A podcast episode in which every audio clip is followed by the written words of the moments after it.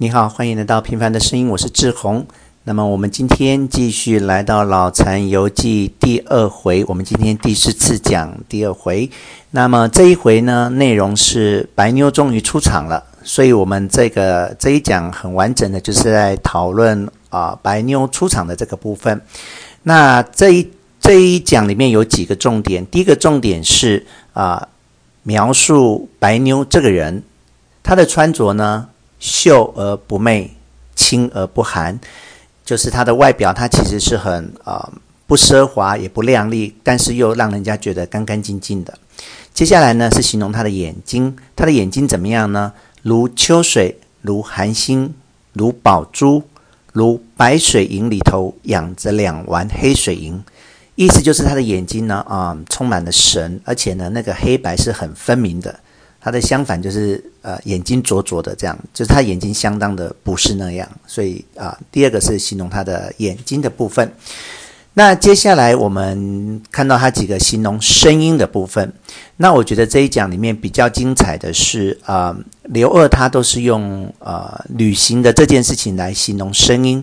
比如说呢，他要形容啊、白妞，也就是王小玉，她的声音往上攀爬的方式呢，他是用。奥来峰，然后爬从奥来峰爬泰山的这个呃景象来形容这个声音，就是嗯、你你在平地呢看到最高的就是奥来峰，然后等到你爬到奥来峰之后，哎，你又看到了扇子崖，然后你就以为扇子崖已经很高了，也是最高的，然后等到你真的爬到了扇子崖之后，你又看到了南天门了。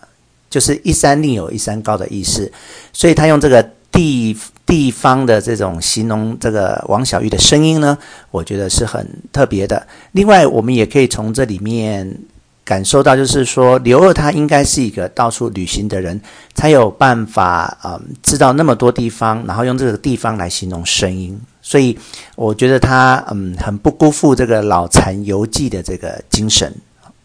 那接下来呢？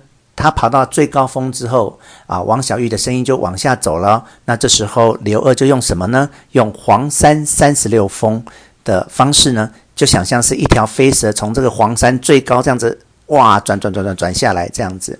所以啊、嗯，一样的跟刚才一样的，我们可以感到感受到就是啊、嗯，刘二又再一次的用啊旅行、用地名、用地形来形容声音，很特别。那么。下一个形容声音的是烟火，这样形容我们我们自己平常有在看烟火嘛，就是这样啊、很丰富呢，然后一次有很多种啊、很紧凑这样。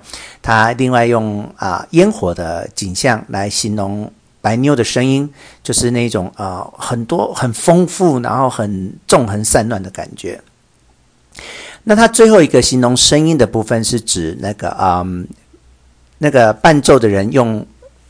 轮子在弹那个琴，帮白妞伴奏，然后两个人一起发出的声音呢，有如花雾春晓，好鸟乱鸣。什么叫花雾春晓呢？就是你要想象你自己在一个那个嗯花丛里面，然后是在因为是春天的早上，所以呢花呢都都开放了，开得满满的，然后你呢？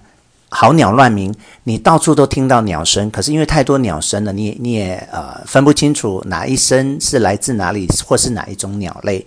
我觉得“花雾春晓，好鸟乱鸣”这八个字呢，就在形容这个呃白妞的声音搭配上这个伴奏的声音，然后两个这样子呃互有高低，互相补充，然后啊、你身处身处其中，听觉上非常丰富的感觉。好，那这一讲我们就大概讲到这边。这一讲主要就是呃。我觉得最精彩的地方是看到刘二用呃旅行的方式，用地形来形容声音，这点是很棒的。拜拜。